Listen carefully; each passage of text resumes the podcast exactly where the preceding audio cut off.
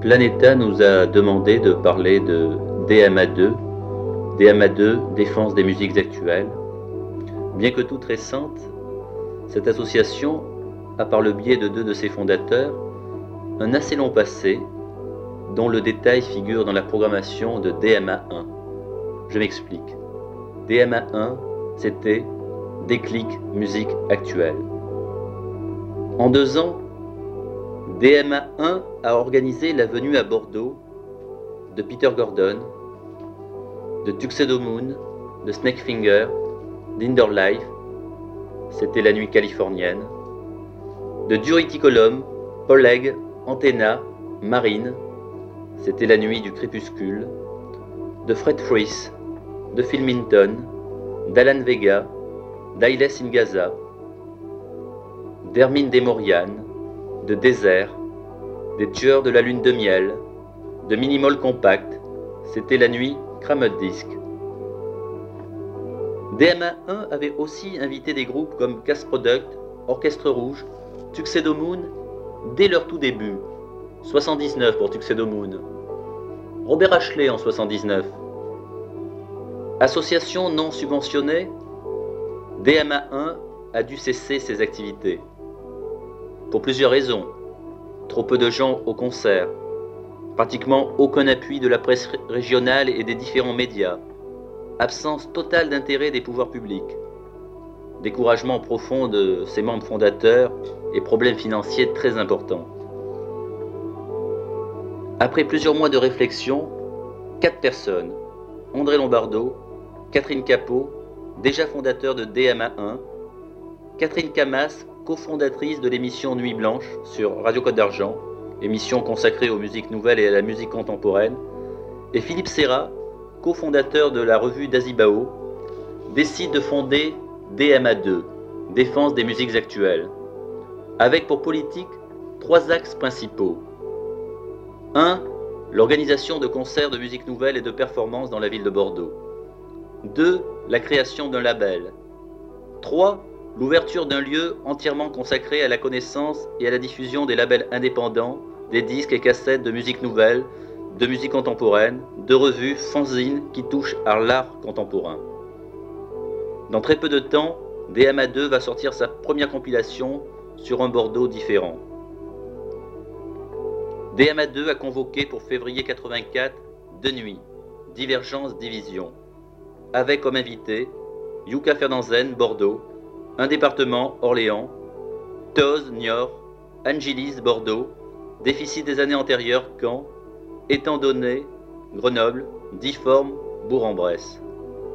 Contact DMA1, contact DMA2, André Lombardo, 1 rue des As, 33 600 Pessac, téléphone 56 07 05 54.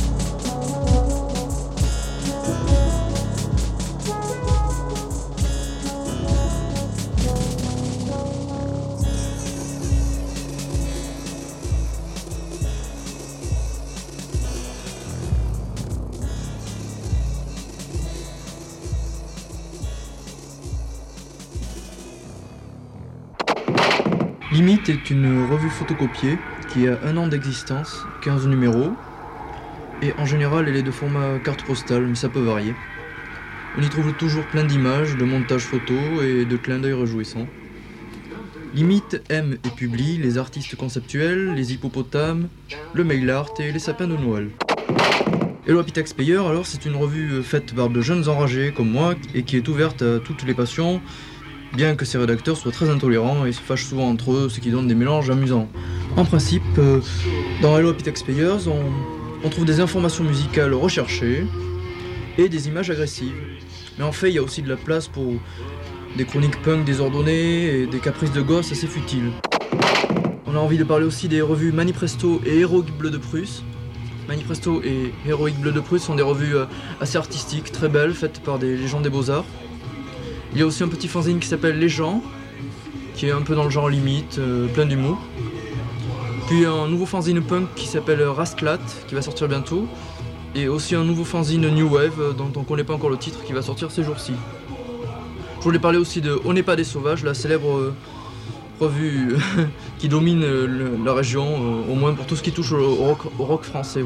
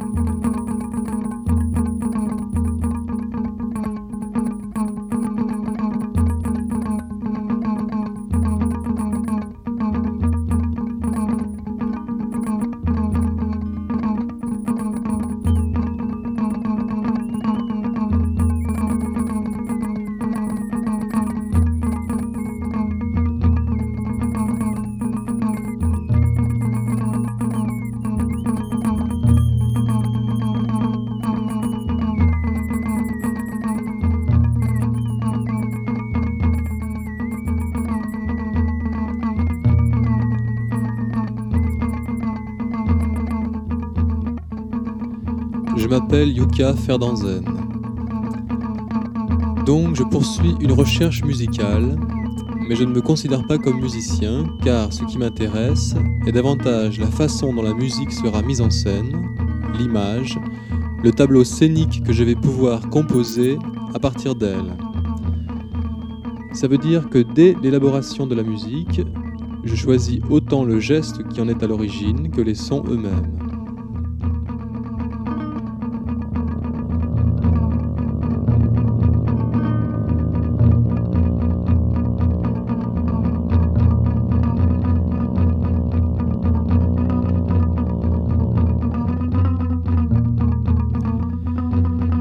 Résulte une musique assez rudimentaire, peut-être minimaliste, puisque le parti pris élimine la pertinence des effets ou des réenregistrements, quitte à retrouver dans ce minimalisme des maximums d'émotion ou d'intensité sonore.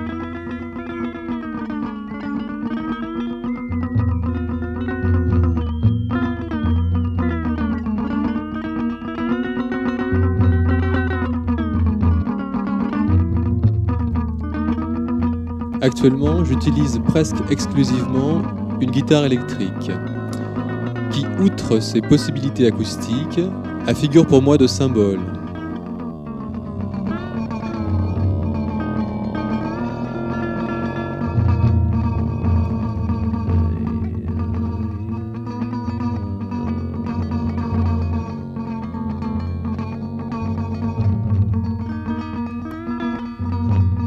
Cet instrument est symbolique de toute une culture, d'une culture dominante, et retrouver à partir de lui les sons des autres cultures m'intéresse particulièrement.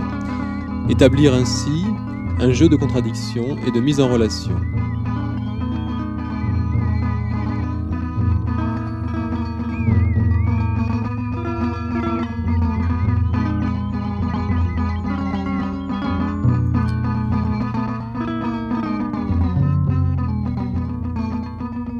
Au-delà des sons, et grâce à la mise en scène, il y a donc production de sens.